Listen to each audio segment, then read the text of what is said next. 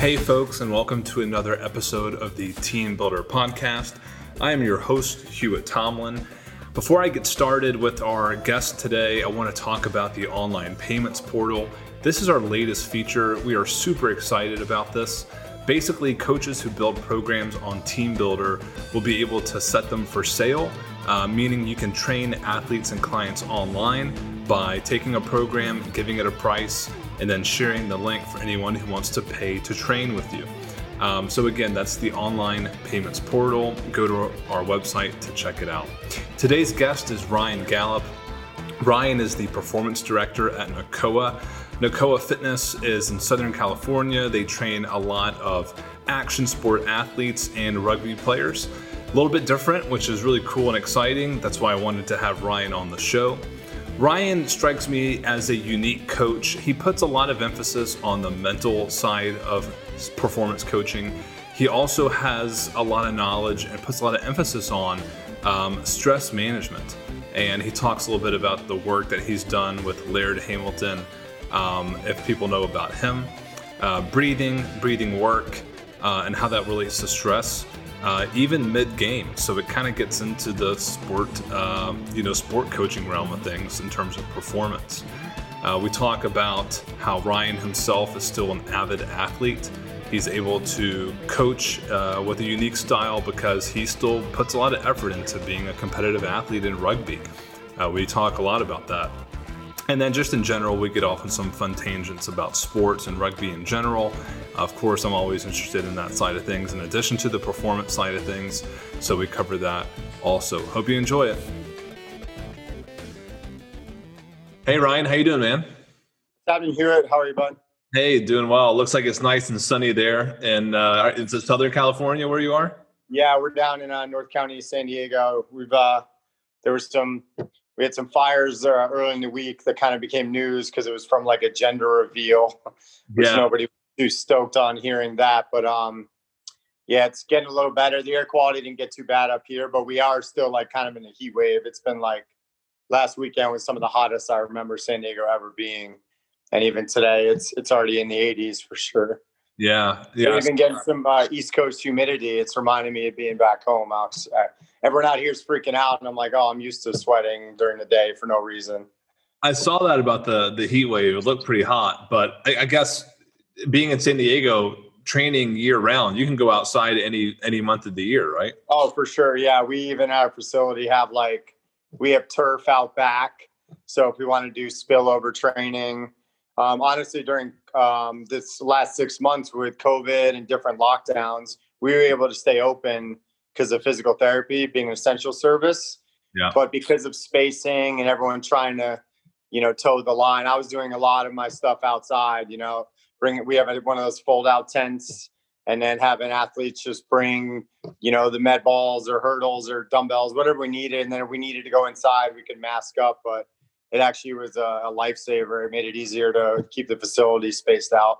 So if you're like if you're a performance facility in Southern California, it's almost like obligatory that you should have an outdoor space. There's no reason. For sure, because even in the winter, it so rarely rains out here, and we only have our old turf set up outside. We don't have the good stuff, but it rarely rains, so we're not really dealing with having to roll it up and hide it to get moisture out. And typically when it's gonna rain, everyone knows about it because it's pretty rare, so we can plan ahead of that. But you definitely can, and rent is not cheap in San Diego for commercial or residential, so to optimize your amount of square footage, being able to take advantage of outside is pretty key. Yeah, that's a good point. Nakoa, by the way, I wanted to start with, you have a great logo and it's a very unique, interesting name. Can you tell us a little bit about how that came to be? For sure. So we used to be a group of us were part of an old company, a training company, and we kind of split ties and knew we wanted to rebrand. We didn't want anyone's name involved with it. Cressy, they've written blogs about how they wish they had a different name because then you're tied to a person. Yeah. And we always kind of had a different. We did general pop. We do a lot of athlete training. We have physical therapy. So we didn't want a name that pushed us too much into one world that would kind of scare everyone else away because we felt that before in the marketing in the past. And we've always had an action sports theme. We've worked with a lot of professional and youth surfers. One of our owners, actually, our founder, Jason, and his wife, Bianca. Bianca's from Kauai, and they actually got married over there. So we've had kind of, there was always a little bit of a Hawaiian thing, you know, with the surfing and whatnot. But a lot of it comes from like Nakoa means like having a brave warrior spirit and really being courageous and not being scared to kind of, you know, take on challenges. And that kind of fits for all of our people, whether they're injured in PT, general population people, just trying to be happy, healthy adults, or all obviously our athletes with the competitive side, it kind of fit. And then we knew, we were like, all right, if we're going to have Nakoa, we need a badass tribal logo. So years ago, Bianca, she found a really cool Polynesian guy. I think he's either a tattoo artist or he does design for like Polynesian-based tattoos. Uh-huh. You know, the funniest thing, randomly last week I was playing rugby and some big Samoan guy who I've played against in the past, like pointed to my logo and was like, dude, I know the guy who made that. I was with him like 5 years ago when he was designing that. It was a small world thing. But it's basically like a Polynesian yin and yang. It has like a male and female, like kind of circle of life thing. And it fits into kind of our culture of, no exclusivity. Everyone's welcome. Everyone's invited. And, you know, we're all challenging to chase that warrior spirit and not be afraid to, you know, be your better selves. Very cool. And so when the split took place and Nakoa was founded, how many years ago? That was about, we were in our new building for 5 years. So that was about 6 years ago, 6.5. Okay. And then we were in our old building for another 1.5 years after that.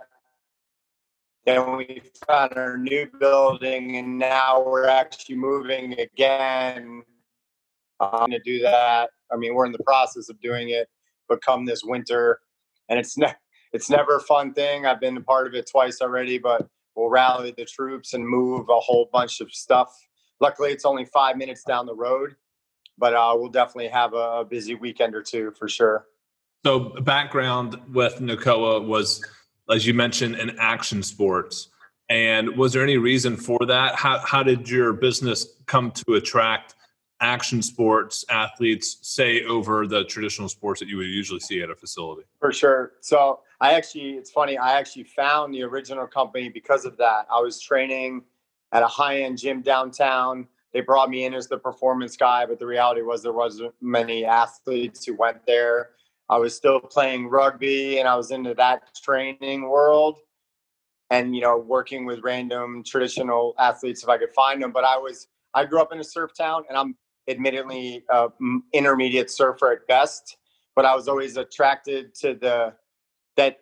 Honestly, I followed it and I was like, man, I see there's a couple pros at that time. Like Mick Fanning made it really popular because he tore his hamstring like off his pelvis, trained and rehabbed his ass off for a year. And then he won like 3 world titles in a row. And I remember following that and seeing what he was doing, but then seeing a lot of the other quote unquote crap out there.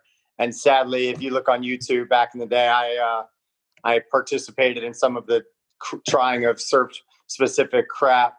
But the reality was I was like, this is a cool niche. And in SoCal, there's a lot of professional skaters, snowboarders, and surfers who live here year-round. I mean, obviously, they travel a ton.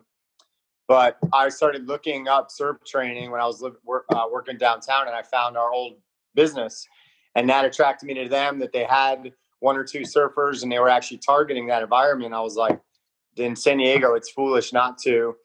And so when I joined them, it was a slow going. I mean, myself and our other top athlete guy, we both came from the velocity sports background. So we knew the traditional speed and agility and lifting from like the track and the football world. But as we progressed and I wanted that, we chased and we made a couple really good partnerships. We knew an agency, we knew a couple brands that sponsored these athletes. And over the years, we were looked at as a trusted place that actually knew, because it's a totally different, even beyond the demands being different than traditional sports, it's the culture. They're not, you know, I've been in both worlds, the super intense and focused team-based world and then the action sports world. And whether they're pros or who's getting paid or what, they're completely different. So we learned that over the years. I think our culture and our building was kind of appealing to them. We were not a meathead place. We're not, no one's yelling or, you know, people train hard, but it wasn't like an aggro environment. And also having physical therapy, because the reality is a lot of action sports, especially skating, BMX, snowboard, they're spilling all the time. So it doesn't matter how good the training is, they get hurt. And for us to have really, really quality doctors of physical therapy in-house that we could, if they were post-surgery or just needed a week or two of rehab because they slammed, we could get them in with them and then transition back to training. And we've always worked well as a team. And I give a lot of our action sports athletes credit because they've made it for us like a necessity. Like we can't presume they're going to, you know, you have this off season with a traditional sport athlete, you get 6 months, you can do your linear periodizations and advanced programming and try and get them peaked, you know, leaving you for the season.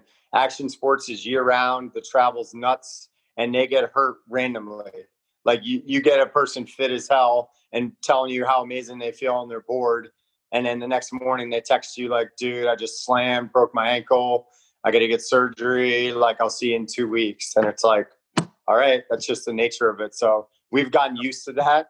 And I think our team does a really good job kind of, you know, treating them the way they need to be treated. It's different. Their action sports athletes need to be extremely selfish because they are their team. They are their marketing. Their social media now is basically what brands are paying them for. So if they're not getting results or stacking clips, as they say, as far as good social media posts, then they're in trouble.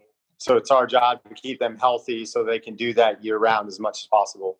At what point did action sport athletes start taking training seriously? Is that something that happened at some point in your career before you got started? It was happening a little bit before I got in, and that's where kind of like I got excited about it. There was a guy in Carlsbad who was working with a really good pro surfer named Taylor Knox, who's from Carlsbad. So they were putting out some videos. They were actually using Czech programming because that's what the coach Paul had went through. I'd seen some of that. I looked on. What's Czech program? Czech is just like what does it stand for? He's been around forever. He's bigger on the West Coast than East Coast, but it's essentially Paul Czech's like he was like a holistic wellness and anatomy guru like 20 years ago, and really built up a lot of like, you know, it's almost like a blend of therapy and massage and training. And Paul was doing a lot of that. Coming from the athlete side, I always felt like a lot of the surf specific or board sport specific stuff I was seeing was too balance driven and or flexibility driven, which is important. But I was like, I know every athlete could benefit from getting stronger and more powerful. And that's, you know, I've seen that in the traditional sports world. And I felt like we could bring that in action sports. And there, I mean, Australia has been ahead of us because they put money into their surf teams and skate teams from like the Olympic committee side. So they've had high performance institutes and put out a lot of, you know, research and proper training in the action sports world. I felt like America, we were slower on that, but we started catching up. I like to say we're one of the places in the US that prioritize action sports and actually not forced, you know, square peg round hole, but we're like, listen, this advanced programming, you know, whether it's French contrasts or plyos or Olympic lifts, like, hey, some of this stuff can obviously work for you guys. If you're a teenage surfer who needs to get stronger, more powerful, we don't need to do all this stuff that looks like surfing in the gym. You already surf probably too much, or you all the skaters definitely skate too much because they never have a reason not to. Yeah. There's indoor parks. You're in San Diego, it never rains. They literally skate all day, every day. So it's like you do your sport a lot, probably too much. What are the weaknesses you've built up from doing your sport too much, from maybe a corrective side or just overcompensation side? And then what are your performance weaknesses? Like a lot of them need to put weight on and get stronger. And we're like, you need to lift weights. You're not going to do that with, you know, just a ton of BOSU ball and TRX circuits. That's not going to get you really stronger. And, you know, we kind of melded in the middle. We've designed and built out some systems, whether it's med ball rotation work, because they do have a heavy rotary focus in all those sports, a lot of like jump and absorption training. So hop and stick, you know, variations and different kind of jump progressions. It definitely, it makes them feel sort of like they're doing their sport because they're twisting and they're landing and they're rotating and whatnot. But it's just a small piece of the puzzle. They're also still doing, you know, meat and potatoes, strength and conditioning, energy system work. You know, we're always focusing more on the higher end, like alactic and glycolytic stuff, because they do so much aerobic by just doing their sport all day long that we kind of focus in that world. Mm-hmm. Sorry, I just had to decline a call. I don't know if that showed up. Sorry. Right. But yeah, like we've been doing it enough. And back to what I said in the beginning, the culture is such a big part of it. Like the fact that we can, you know, we're talking crap to each other in the fall. We're talking fantasy football just as much as we're talking about getting ready for like the Hawaiian winter or the, you know, mammoth winter, whatever it is. Like with that culture, you have to have fun in training. There's not really in other sports, you know, you can mix in the fun, but it also has to be serious because you got a head coach or a physio over your shoulder. With them, I mean, they're paying to come to us. We're private. So if we don't make it at least somewhat entertaining and or a pleasurable experience, they're just going to walk. They're not, it's not as built into their culture as a need. It's more they want to. Yeah. Like when we started in our old company, when we moved to our new building, I trained two of the most like famous skateboarders at the time ever. And they were older dudes. They didn't want it like broadcasted that they were training, because it was not cool. And these guys are legends. They're like in video games and stuff that I've played.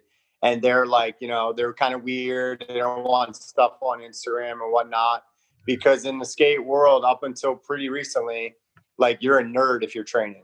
Like skaters, it was like you skate all day, you drink. Skate is punk rock. Yeah, skate is punk rock. Exactly. And going to the gym to train for your sport is kind of like being the front row kid, you know, doing the good work, 100%. You know, to perform. I kind of get that. But you're saying that was years ago. Yeah. Is that still today?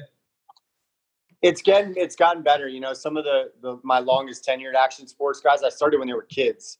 And it probably, you know, luckily they were sponsored by brands that actually took training seriously. So it was like part of their sponsorship. You know, you have a health budget for physio and massage and training, like take advantage of that. And luckily they were young enough and like, their parents were smart and knew that this could lower their risk of injury and increase their chance of success. Luckily, both of them, at least from under the Nakoa wing and working with me, they've had I say long careers. They're like 21 years old, but they've been very successful. And they started with us as like 13-year-old, like goofy groms. But you know, they were young enough where, yeah, they knew it wasn't that cool, but the brands were stoked on it. And they were having competitive success, so they could kind of stand up and be like, I don't give a crap. You know what I mean? Like that newer wave. And now with it being the Olympics, now it's kind of like you have to. Like if you're going to be an Olympic athlete and you're not at least training a couple of days a week and thinking about nutrition and mindset and, you know, sleep hygiene and whatnot, then, you know, it's going to catch up to you. If this Olympics, you know, now or next summer, or this summer, or 4 years ago, there would have been a bunch of surfers and skaters who made the Olympics that weren't doing much training or fitness-wise, I'd say. Now there's not going to be any that aren't. Because then there's these other countries that are putting a lot more money in athletes. They're like, there's some of the Asian countries that are putting young gymnast girls who were fizzling out of their gymnast thing, they're throwing them on skateboards. And they're teaching them how to skateboard. And they're like, you already know how to flip and spin and do all this stuff. We're going to put 4 years in you to see if you can be a better skateboarder because you weren't going to cut it as a gymnast.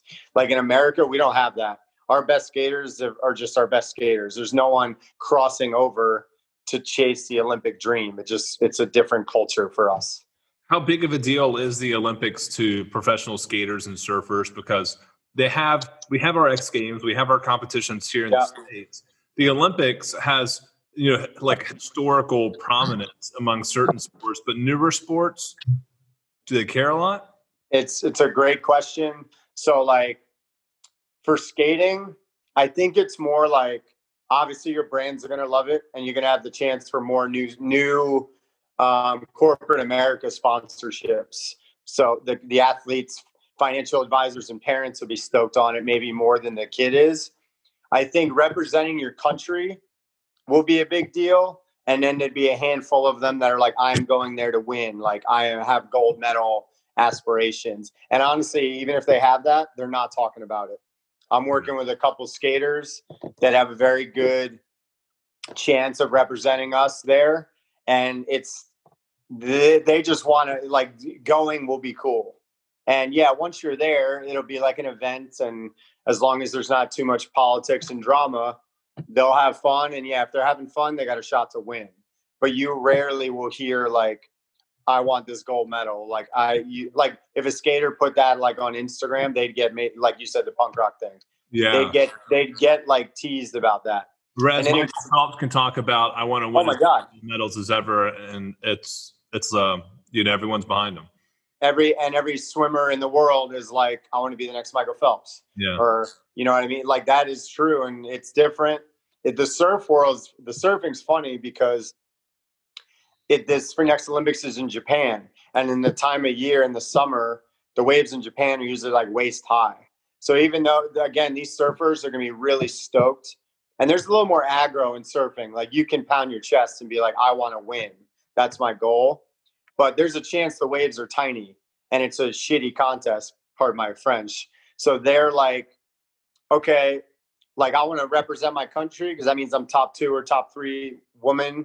And, you know, USA and Brazil and Australia, it's them. And then, like, everybody else, there's a huge gap after those 3 countries. But in next summer, it'll be in France, or it's in Japan. But in 4 years, the Olympics are in France, and they've already claimed they're going to do the contest at Chopu, which is the gnarliest left-hand barrel in the world. It's in Tahiti, which is a French colony. So when they said that, definitely a whole bunch of surfers were like, all right, making Japan would be cool, but having 4 years on the tour to try and get the spot to surf in the Olympics at Chopu in August, which is when it's big and scary and perfect, like, that has so much of a different appeal than this next one. And it's literally just because of the wave. That's why surfing's so unique. Like, I worked with skaters and snowboarders and whatnot. Their BMX, their parks, their mountains, their everything for long spells of the year, if not year round, are completely uniform and are the same. So if you want to practice a trick for 2 months, you can. If you're a surfer, like, Mother Nature dictates. I mean, they have the wave pools now, which are they're awesome for clips. I don't know if they're great for contests, but like, surfers, they prefer the ocean over those things any day. They'll all tell you that. But like, surf comps are so heavily dictated by the surf forecast and the weather. They can go to Hawaii for a 2-week waiting period, and it's the random 2 weeks where Hawaii is small, like in December. And then other years they think it's going to be a mellow SoCal, a Huntington Beach comp, and there's a huge south swell out of Mexico, and it's freaking huge. Like, Mother Nature dictates what kind of comp you're going to have. That's why it's such a it's interesting and fascinating to follow, but from knowing a lot of those people and hearing it, it's also super frustrating because they know, your heat could be in the morning when it's perfect just because of where you are in the bracket. And then the heats that afternoon are terrible. And those people got to surf in them, and they're just bitter. They're like, if I was 2 hours early, I would have had barrels and I just chased a bunch of slop, Yeah, that would suck. It's wild. And the Olympics has to worry about that. In team sports, you play another team. I've always thought of it this way. If you're the Red Sox and you play it at Fenway and you have the Green Monster, well, the other team does too, Or if you're Notre Dame and you like to play on long grass to slow the other team down, well, you're also playing on long grass. But it's not the same with these kind of – well, at least with surfing that you're talking about. There's a lot of variety to it. Not necessarily level playing field. And that's the thing is like – the Olympics, they need to work with the WSL. That's like the pro surfing tour to really know how to run these comps the right way. Yeah. Because the way normal Olympics go, if they just pick a tight window because most Olympics, I know I had a girl who was in the Olympics last winter for snowboarding, and the girls snowboard, the park girls, when the TV slot was was like the scariest wind of the whole 2 weeks they were there. And it was actually like dangerous, but that's when it was on the TV schedule. So they only could delay it a little bit and then they ran it. And it was actually a pretty subpar comp because of that. The surfing, like if whoever has it, NBC, whatever, is like, no, the surfing event is on 8 to noon USA, West Coast time on these 3 days. But at those times, the waves suck. Like they need to be fluid. They need to have a period, and they need to pick and choose when the waves are good, or else it's a joke. If you've hyped up all these surfers traveling across the world and chasing their Olympic dreams, and then they're like chop hopping in like 1 foot waves, like Dewey Beach waves, like we mentioned earlier, like it's horrible TV, and they're not stoked. They're like, this is a waste of our time. Well, why don't they just say for the surfers, they can just be anywhere in the world that has really good waves, like that place in Portugal with those massive waves that look like they're Nazaré. Well, I would see the videos of the waves in Portugal. I thought it was like a tsunami that was going to wipe out an entire village on the coast. Those people are out of their minds. I've worked with a couple big wave guys in the past, some guys from Hawaii, and it's like it's funny to talk to them because they're just as scared as you'd imagine them being. But they're also like aware of, like, it's so cheesy. It's like the Point Break movie. But they are aware of how amazing the rush will be if they actually make one, that it's like worth it. Like, it's not like those guys are fearless. Like, they can't sleep the night before. The waves are like that. They're nervous as shit. They're out there knowing that death is actually a possibility. But they know, like, whether it's for their sponsors or to win a comp or just for their own gratification, that if they make one of those massive waves without dying, that it's like a feeling of a lifetime, Yeah.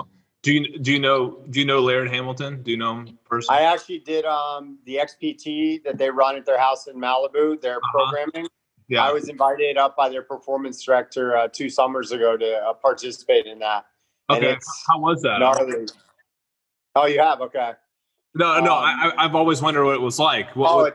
Honestly, it's incredible. Like, I did the 1 day thing. It was actually like a trainer influencer thing. So it was a bunch of like social media people. And then PJ, their performance director, he invited me up because he was like, I want at least one or two guys who's kind of in the athlete world to experience this. And there was an England rugby player there too. And he knew I played rugby. So he was like, oh, you'd be stoked to meet Danny. But it's wild. Like, you get there. I mean, their place, it's immaculate. You're in the hills in Malibu. You're looking over the ocean. The pool's outside. They obviously have a giant ice machine because they're famous for their ice baths. Right. But, like, they give you a rundown. Laird does this crazy, like, breath journey with everyone on your back on a yoga mat. It feels like it's only a 15-minute, like, crazy up and down roller coaster. And you find out after it's, like, 45 minutes. Like, you almost get, like, hypnotized. It's wild. And then, so Laird does that and then helps with the pool. But his wife, Gabby Reese, she's amazing. She was like a mix of like, your mom and like your most hardcore sport coach you ever had in one person. And she's like 6'3" and still super fit. So you're like intimidated. But then when you do something, because a lot of it's like doing crazy stuff underwater in their pool, like all kinds of like, I was farmer carrying like dumbbells, like 12 feet underwater at the bottom of the pool. And I grew up in the ocean and surfing and whatnot, but I'm terrible at holding my breath and I'm not a great swimmer. So a lot of it it's basically stress management, and they call it CO2 tolerance. You're trying to build up your tolerance to have CO2 in your body. For that particular exercise, or like the whole course as a whole, like what's the point of the whole course? Or is it just meant to be holistic? It's the main things they're using. So even after that, then you're doing extreme ice baths and sauna mix. It's really all like stress management and character building. And most of it is fueled through breath work. Like if you learn to breathe, and you did, I was lucky that we did the breath thing and then the pool stuff first, or my group did, because then we finished with the ice bath. So I had gotten to practice that breath work all day. Like their ice baths, it's more ice than water. It's like 33 degrees. It's absurd. And your goal is 3 minutes. If you're not practicing the like the stress reduction, nasal breathing, slow exhales, all that. If you're not doing that, and you saw people panic, they jump out in 10 seconds. Like they think it's impossible. But then I surprised myself. I've been scared of real ice baths my whole life. I played rugby for a long time and managed to always dodge any form of an ice bath because I just hate being cold. It's probably why I moved to San Diego. But they teach you that. Like they teach you, like you get under there and you're freaked out. Like it's shocking. You feel like you're on fire because you're so cold. But you start the breath stuff. I made 3 minutes both times, and then the third time, and some of the people destroyed me in this. The third time, they're like, all right, if you made it 3 minutes twice, let's just do a breath hold, go under, and see how long you can do it. And it's the same bath. It's like 33 to 34 degrees. So you go under there and you literally feel like a vice is on your head. Yeah, right. It's actually painful. It's not so that it's cold. It's just beyond an ice cream headache. It literally feels like it's getting squeezed. And obviously, I don't have any hair up here to keep anything warm. Right. So when I went under there, I mean, I think I made it like 8 seconds. It felt like 2 minutes. Because you want to talk about stress and panic, but like that's the point. They have you do a bunch of breathing first, and then they're like, go, and you just dip. I saw somebody did like 35 seconds, which in that cold, it was mind numbing, pun intended. But their stuff is definitely, it's awesome. Like I preached it. I've told friends who are interested back home, like if you guys ever want to do, your get away from family, like man camp, and really want to achieve something and be better, because their 2 or 3 day thing is just that expanded out. But they're awesome people. Like I grew up a giant surf fan. Like I was, watching, riding giants, and it was about Laird's, Chopu wave that where the Olympics are going to be. Like I've seen that guy forever, and to meet him, he's super humble. He's quiet. Gabby more runs most of it. But they're both they're amazing people. Like I left that day, I just sit in like the worst Malibu and Santa Monica traffic. It took me like 4.5 hours to get home. And I was just completely buzzing the whole time. Like I should have been exhausted and pissed about the traffic. And I was just, you have so much endorphin release after all that, like overcoming stress, and you feel stronger when you leave. It's wild. It's definitely, I highly recommend it. So let me ask you, did you come away with things that you saw what could transfer to sport? Did you bring anything back with you to your training with your athletes that you thought would transfer to sport, to competition? For sure. Yeah, I think for years, breath work has been a growing, I don't want to say trend, but shit, for years, we never talked about it, right? Right. All you ever heard was people say, don't put your hands on your knees. And even the last couple of years, that's been disproven. For some people, I've always had asthma. So honestly, there were times where I knew that made me feel better. So I just did it. Didn't listen to my coach. But as far as the nasal breathing, the down regulation of your nervous system, we did an RPR cert like a year and a half ago at our place, and learning really belly breathing and just being able to either, whether it's down regulating your nervous system or the, the way I use it with most of my athletes would be like when we're doing anaerobic sprint work. So we're doing, an alactic, 20 second sprint, or maybe a little longer, 30 to 60. But then, hey, we have this gap between.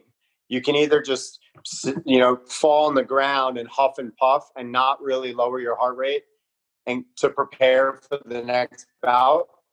Or you can, whether it's laying on your back and grabbing the ribs, or even just sitting tall, learning how to expand your diaphragm, take air in through your nose.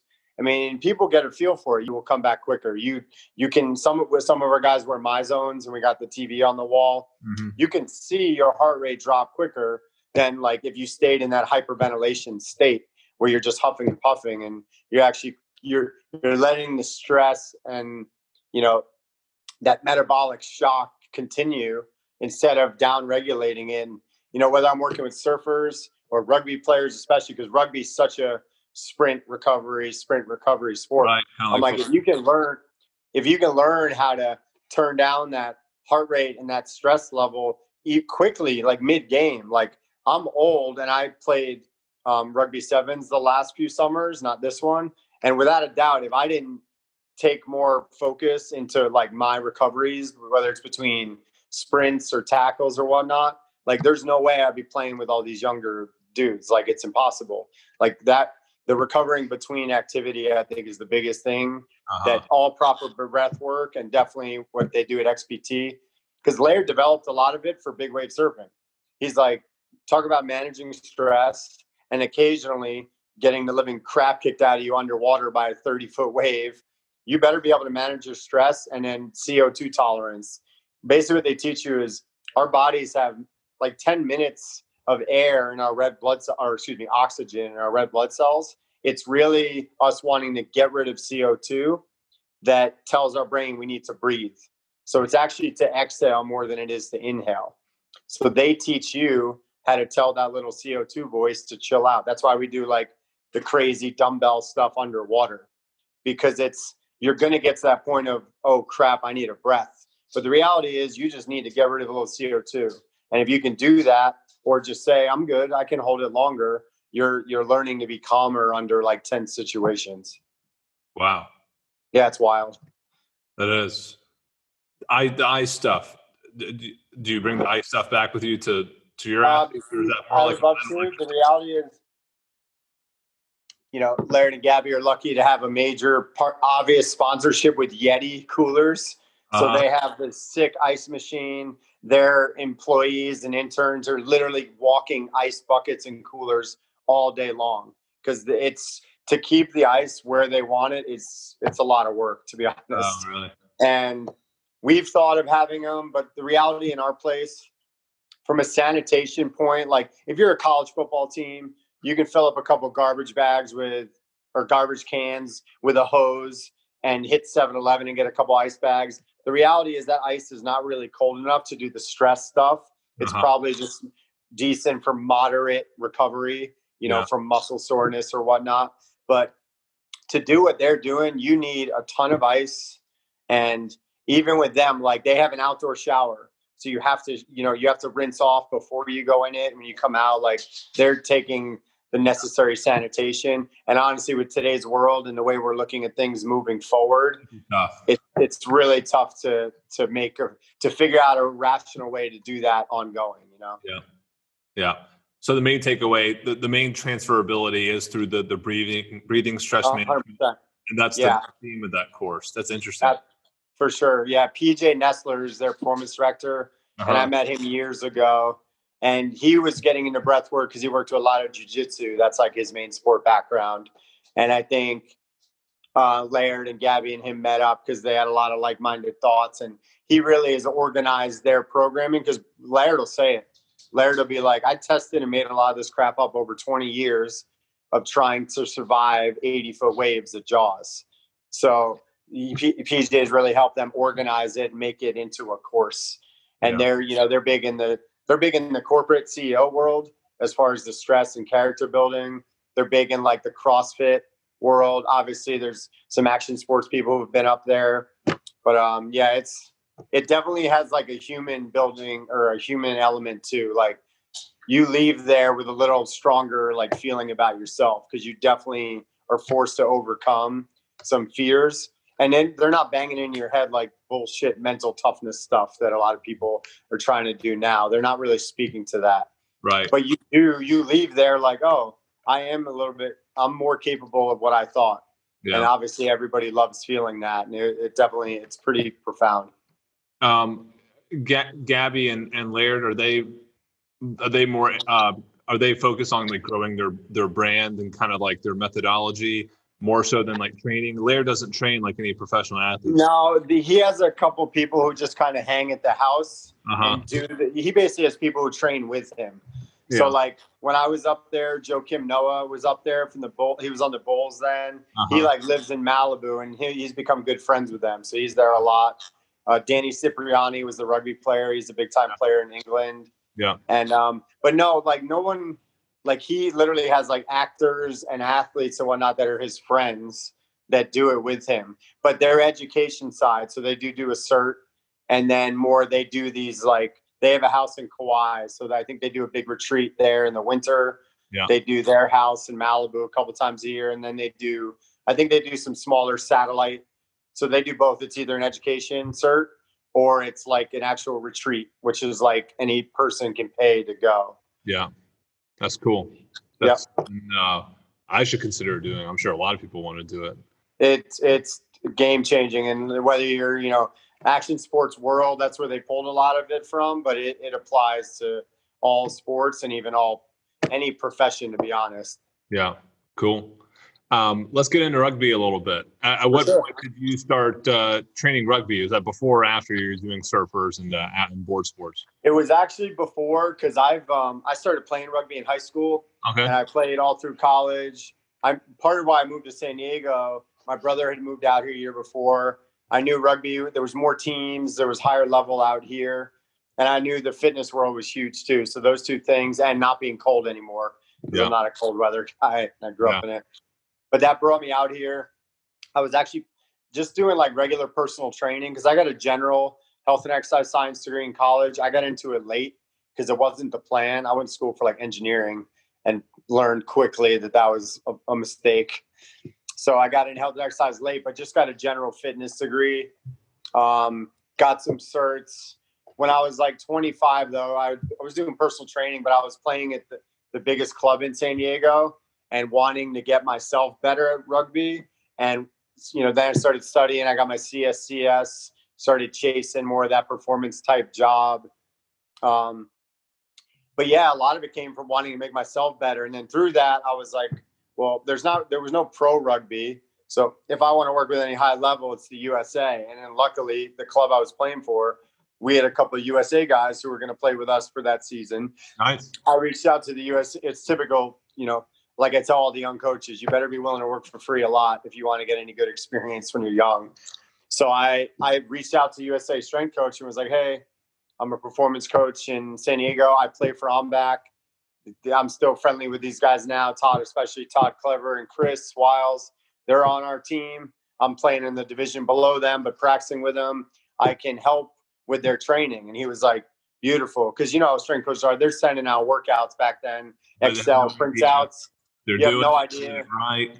Exactly. So I was volunteering with them, doing some weight room stuff, doing some speed stuff before our training sessions, and kind of built in, you know, I volunteered a bunch with the USA. Todd became a good friend, and then Matt Hawkins, so basically at one point Todd was the captain of the 15s team, and my other buddy Matt, who was in San Diego as well, was captain of the 7s team. And I was working with them, and that ended up helping me get a job with USA Sevens. It was a part-time gig, but I got a great year and a half out of it. I admittedly was not ready for it at the time. I knew how to train athletes, but as far as the team culture, working with a physio, realizing that the coach might change the practice schedule on a fly, a lot of that was stressful for me, but I learned a ton. And then after that, like rugby was just always a passion for me. So as long as I was playing it, I was helping people. I always have worked on and off with local high schools and club players. But, you know, to be honest, a big part of the action sports and working traditional sports, a lot of rugby players, it's kind of like MMA. There's not a lot of people in our country who actually make a lot of money doing it. So that means there's not a lot of people who can afford proper training. Mm-hmm. So I'd say more than half of my rugby training over the years has been either pro bono or just inviting the players I knew to come train with me. And that was my way of giving them free training, was like, hey, I'm getting ready for the season. So just show up in Nakoa on these times and we'll just train together. Yeah. I helped out the Legion last year a little bit, the San Diego pro team. Yeah. And I'm looking forward to doing that. The rugby thing for me is just, it always has proved to me, so much of this industry is relationships. Like the reason I worked with the USA at one point was because of two friends that I hooked up with training, and, you know, we became close. And then the reason I got in with Legion was a couple athletes, and now he's one of the head coaches that used to play for the USA Sevens when I was there. And we kept in contact over the years. He trained with me a bunch when he was away from the USA camp. Like, everything I've ever had in rugby is through relationships. And it is sad to say, but rugby is one of those, like, it probably is a bit like college football. Like, you need to have the street cred. Like, if you didn't play it, good, or you can't play it, if like, because we go play touch rugby for fitness or whatnot, like I can still play, and that earns street cred for sure. With my servers, it's a joke. I'm like, I can get you a beat a better athlete. You guys can freaking, like, I'll go surfing with you, and I might get one decent turn while you're doing like 360 airs over my head and stuff. But there's like, they know that there's a different separation. Like I tell them, I'm not going to teach you about surfing. I don't know anything about it. Skating, even less. Snowboarding, less. I can help you be a better athlete for that sport. Yeah. So rugby, though, I have the experience. Like I've played it a long time. I know the game pretty well, but that helps me. Like I'm not just some dude who's going to yell at him and try and make him fitter or stronger. Like I can speak to the sport, and that experience goes a long way, especially when you're working with younger guys, because they've had that old coach who in their mind was like, this dude doesn't play, or he played in the 70s. He doesn't know what I'm experiencing. So I'm lucky to have that experience that helps. How old are you? I'm 40 now. And you're still out there on the pitch? Yeah, last summer I was playing on back seven. So we're like trying to qualify for nationals. I was 39, and I'd say 85% of the rest of the team was 25 or younger. Really? So that's where, like I said, the training, preparation, and knowing how to recover is extremely important when you're an old geezer trying to run around with. I mean, half the team was only a couple years out of college. Some of them have played All-Americans. Like, I mean, these are legit players. Yeah. Luckily, I'm old enough and crafty enough, and I've held on to a little bit of my fast twitch that I can hang with them. But the physicality and the fitness is the hard part. Like, there were, I was joking with some guys a couple weeks ago because I played touch with one of the guys and I saw him again.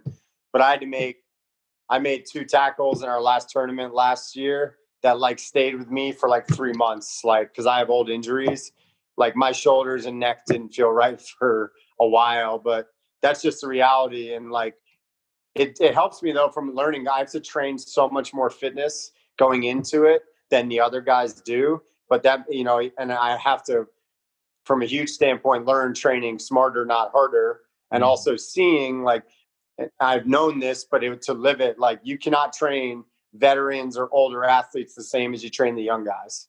It just, and I heard that from an NFL guy years ago, and it's true in every sport. Like, once you have a certain amount of years under your belt or a certain amount of injuries or just age, you can't do the same stuff. Like, what I was doing in the weight room would have been warm-ups for half of these young meatheads. But then some of my speeds, you know, my speed repeatability sessions, they could barely keep up. But that's because I'd been doing it for 3 months, and they showed up to day one of practice yoked, because all they want to do is lift, but they haven't ran since their 15 season ended. So it's, you know, I pull a lot of my training knowledge and whatnot from experience, and honestly a lot of trial and error. Like most older performance coaches, I've made a million mistakes with athletes and also myself. And I always try to make sure I change things moving forward based on those mistakes. I'm sure you could say it's true for every sport, but have you witnessed rugby over the years become more sophisticated and more competitive in terms of the fitness, the abilities of and the talent of people playing rugby today? Absolutely. I'd always say, you know, New Zealand All Blacks has always been kind of the gold standard for international rugby. And, you know, they've always played a high tempo, fit 15 style of play. And if other teams, you know, until recently, because now other teams are trying out different methods, but for a while they were just outpacing everyone. They'd literally like almost lull teams to sleep in the first half and make teams think that they're in the match, and they're really just like gauging weaknesses and tiring that team out. And then in the last 30 minutes of a match, they score like 5 tries and end up blowing the team out. So that's kind of trickled down. And in reality, like, I mean, if you go to any of the journals and whatnot, some of the best science out there in energy system work, sprint repeatability, whatnot, it's coming out of New Zealand and Australia and England, and it's all from rugby organizations. There's a lot of, whether it's tech or smart people. Now, granted, sometimes you have a head coach who still wants to just smash dudes into the ground and hope they recover. But from a strength and conditioning side, you know, there's a lot of really smart people working in rugby and luck. Oh, no, like the strength and conditioning side of rugby. Yeah. There's a lot of really smart people out there. A lot of some of the best studies you'll read even now come out of there. And there's a lot of young strength coaches. A buddy of mine, Kier, one of them flat, he's been putting out great content for years. And it's more of who's willing to change. Because if you look at the demands, it's just like football. They're trying to make a change in football now too. But like, Look at the demands of their sport and then reverse engineer it.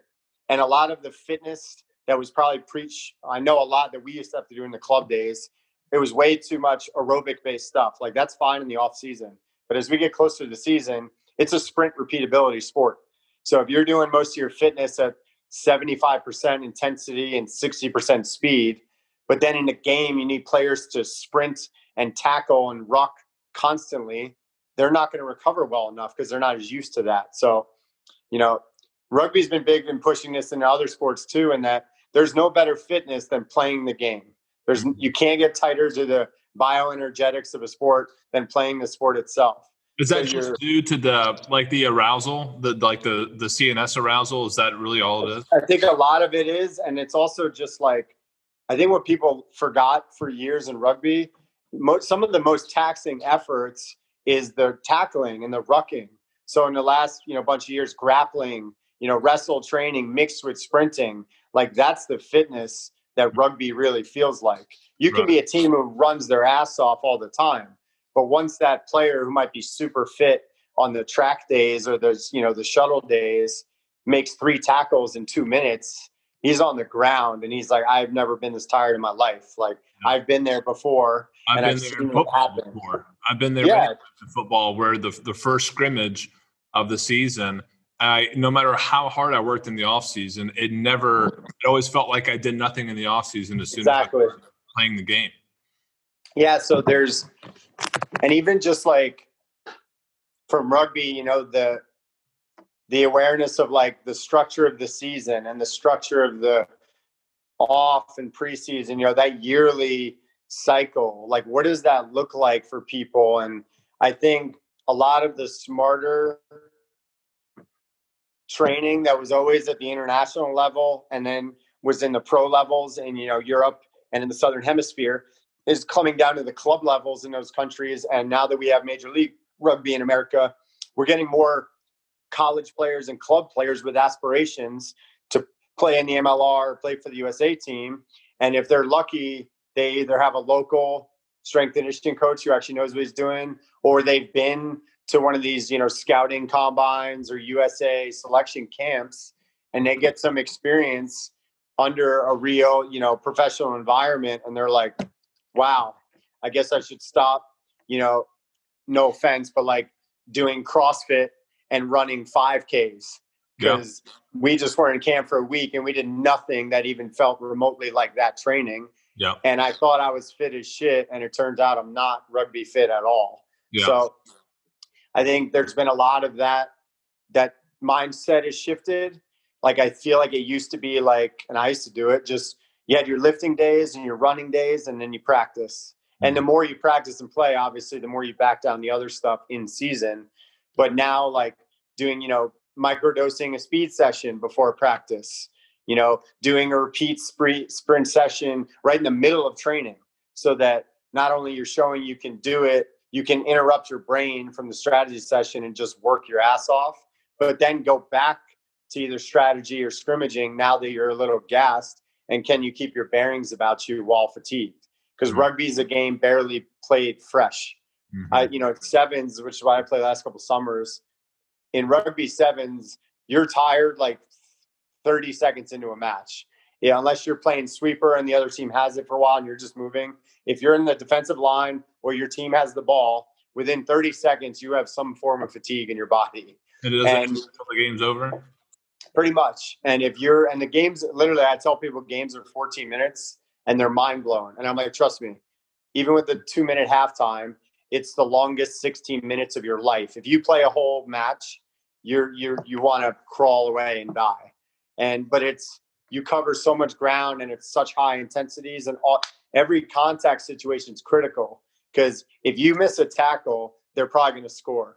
And if there's a ruck situation and they can blow you over and steal the ball, they're probably going to counterattack and score. So there's such a heightened sense of stress in sevens and fitness, and it's tournament style. So you're playing multiple of those matches all day long.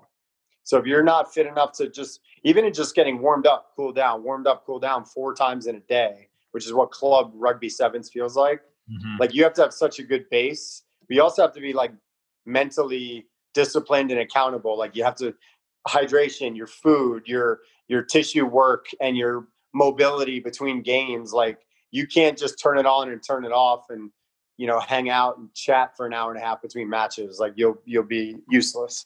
Yeah. It kind of reminds me of these like 7-on-7 camps that we used to do like in the football right? Uh-huh. We had maybe 5 matches that day, but you know, the teams that were doing well were the ones who took the last match as seriously as the very first match. 100%. And warmed up the same way. Yeah. Like it was like a joke with my club. Like not only because I do this for a living, but I always ran pre-game and pre-practice warm-ups. But it was mainly because I was the old guy that if I didn't do that properly, I'm going to blow something out or be completely useless. Yeah. So like I would just get up and be like, let's go. And the young guys who might normally do like 2 toe touches and be like, no, I'm ready. They'd be like, all right, crap.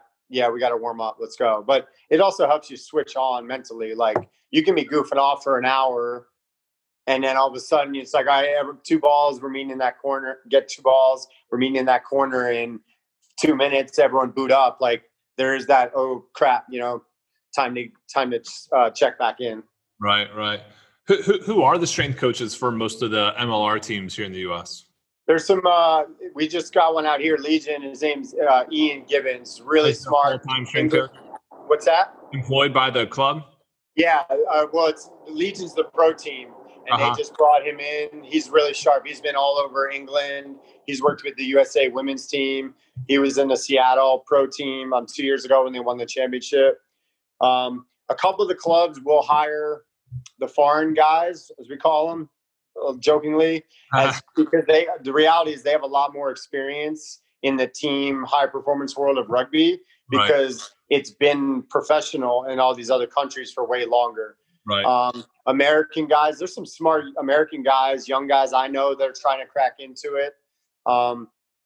It's challenging though, because in the rugby world, even in America, a lot of those teams are owned by foreign guys or the coach is foreign. So they know they want to play an English style of rugby. Well, then they want an English assistant coach and an English strength coach, or, you know, they want to play an up-tempo Kiwi style. Well, then they want some Kiwis on the staff, like not necessarily, but there tends to be a natural leaning towards. Ian's just been all over the place and I've met with him because I still want to help the Legion out. And he's a super sharp guy that I think I can definitely learn a ton from and hopefully keep helping the boys out because it's a great crew. Like I got tight with a lot of guys last year.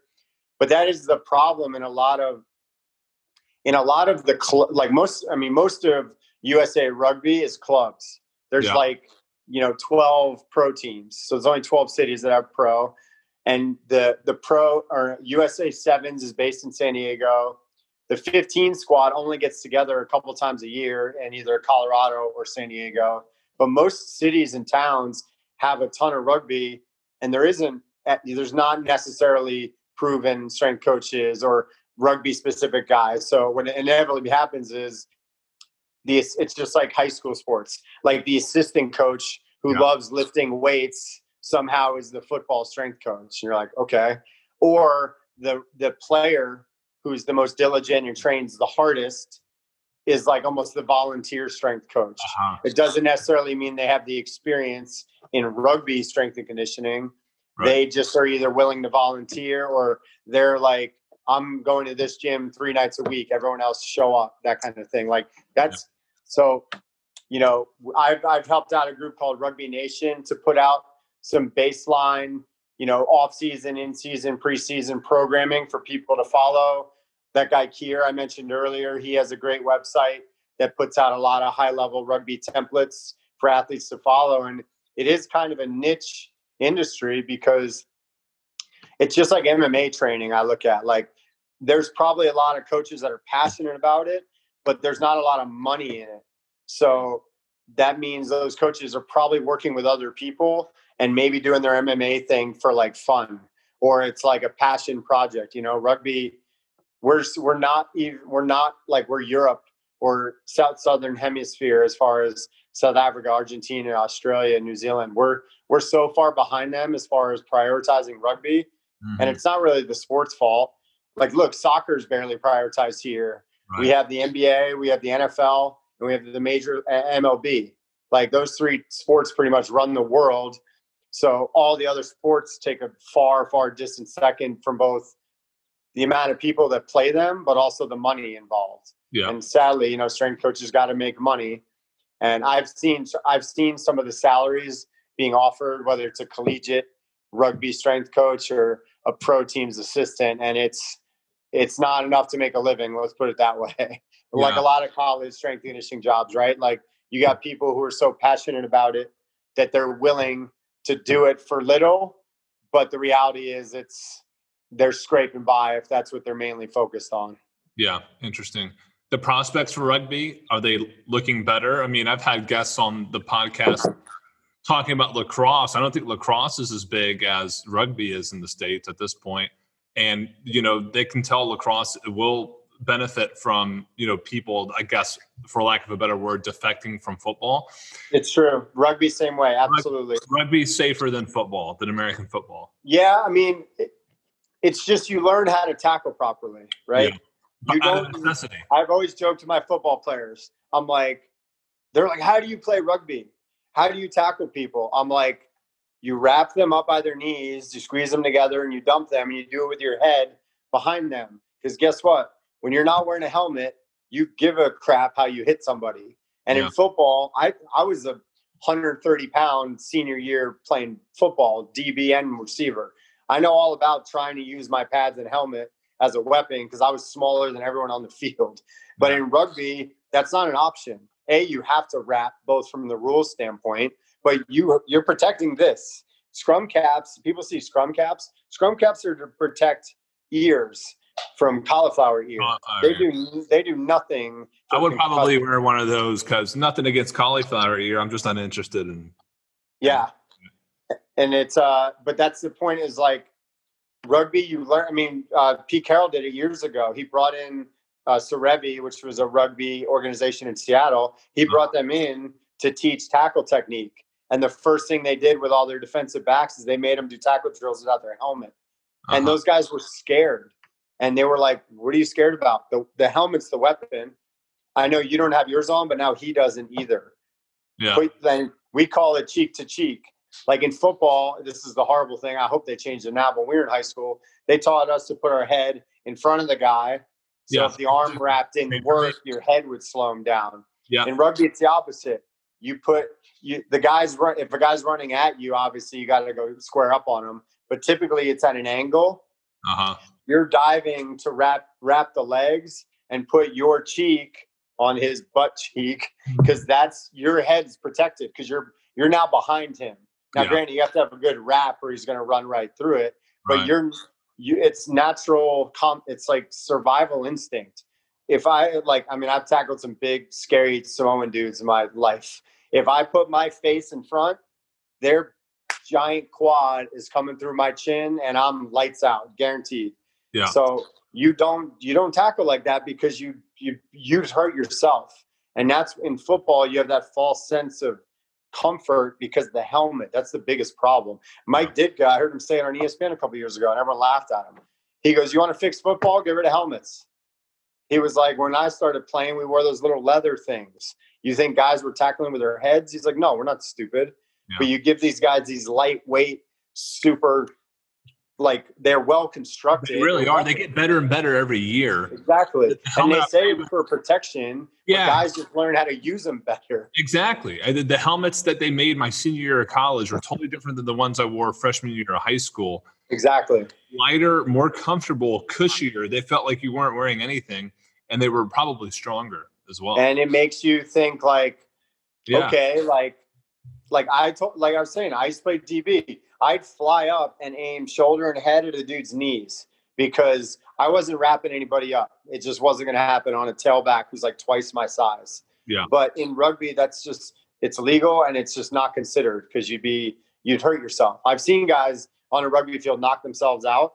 And it's always from that move. They put their head on the wrong side of the tackle. Uh-huh. And whether it's an elbow or usually it's a knee, and the dude doesn't even do it on purpose. You put your head out in front without a helmet on, you're just going to kneecap to the face. Lights out. And you see guys, you know, I saw a teammate way long ago. He was literally snoring before he even hit the ground because he tried to square up on like a 300-pound prop. And I mean, it scared all of us. We were like, they had to get the ambulance and stuff. But it was one of those like moments where you're like, we know Andy, he screwed up. He shouldn't have put his head there, but damn, like it's scary to think that that's possible. Yeah, it is scary, but safer. That's the crazy part. I always told people I got worse. My rugby injuries were from the ground, so getting hit and hitting the wrong way. But as far as contact, like in high school, I remember I caught a dig route. A dude hit me so hard in my ribs, my bruise was mesh from the jerseys. Yeah. Like, and that was like, I was 17 and fragile and I was okay. It just hurt like hell. Yeah. But I'm like, I never got a contusion like that. And, well, I shouldn't say never, but never something so like belligerent. And the reality is in football, not only the helmets, but there's way more blindside hits in football. Yeah. Whether it's trackbacks or tackles. In rugby, you rarely get tackled. If you get tackled and you don't see the guy, he's probably chasing you down. Right. And those tackles usually don't hurt. But you're rarely like running and some dude flies from nowhere and hits you just because game flow doesn't really allow for that. Like if you're in rugby, you're in front of your whole team. They're behind you because if they're not, you couldn't pass it to them.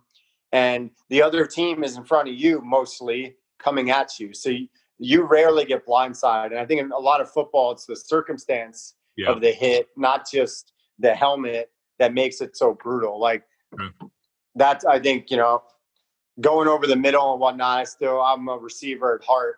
And I give those dudes so much credit. I mean, they're trying to make it safer, but even if it's a clean hit, some of those hits are just, they're so vicious. It's gnarly. Yeah. They're tough. They're tough. It's been tougher to watch as the athletes get bigger, faster, stronger. Totally. They become more dangerous. I mean, it's definitely true. And there are some Sundays where I watch, you know, NFL and I love the NFL. I love it. But certain times I'm just like, man, this is so brutal. I, you know, have a hard time watching. I know they get paid a lot. It doesn't matter. It's still still brutal. And, you know, you want to think about ways of, you know, contributing to not letting it happen so often. But I always love learning about rugby. You know, we're going to wrap up here pretty soon, but it's been fascinating to me. I growing up playing football, I always thought rugby looked, you know, for one, really hard, and I'd rather wear pads than not.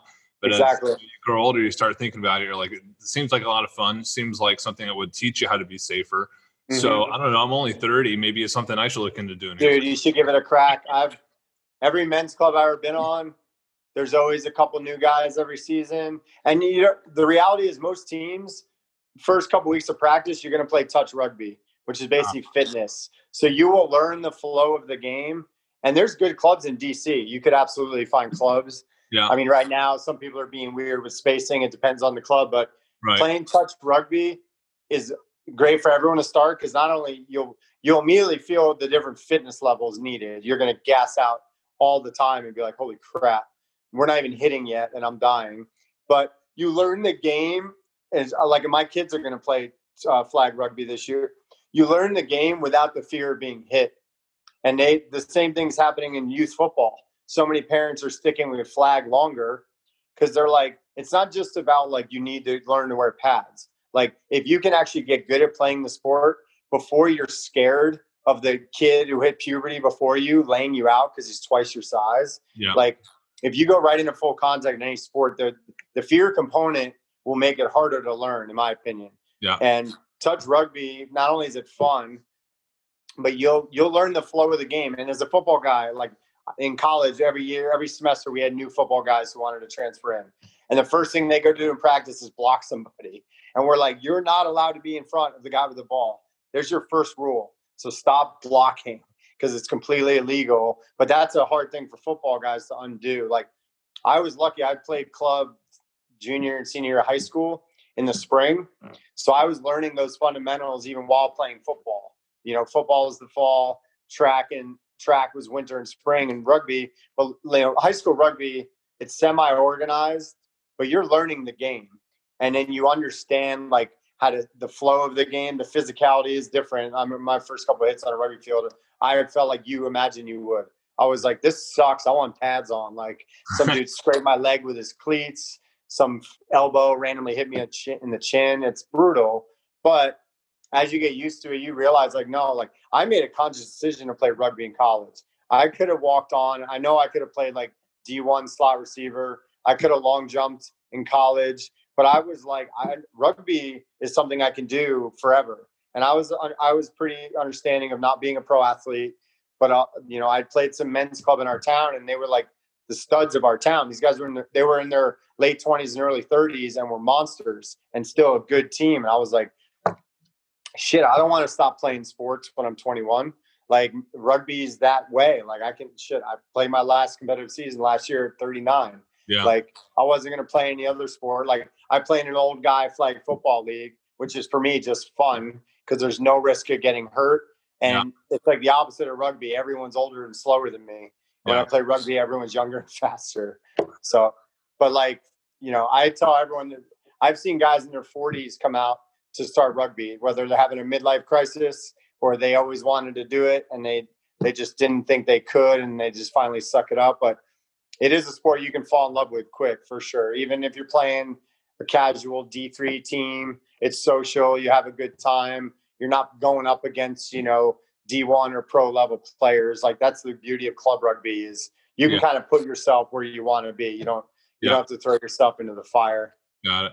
Well, you know, a little scrape on the leg or a elbow to the chin. Sometimes that stuff, it looks kind of cool, you know, on the weekend. Damn right.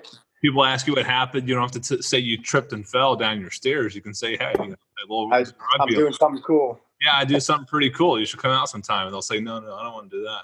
Yeah, that's a little gnarly. Yeah, that's fun, man. Well, I'll tell you what, we covered a lot. That was a lot of fun. Your background's different. Thanks for coming on this thing, man. For everyone listening, I'll post links to Nakoa Performance, Nakoa Fitness. You can see all about that. I'll get your information on there. Anywhere else people should be aware of going? No, that's it. I mean, we have our social going. Thanks to you guys, we're getting more into the online space from a business perspective. Sure. We've been using Team Builder, as you know, for years with our in-house clients, athletes, and our teams.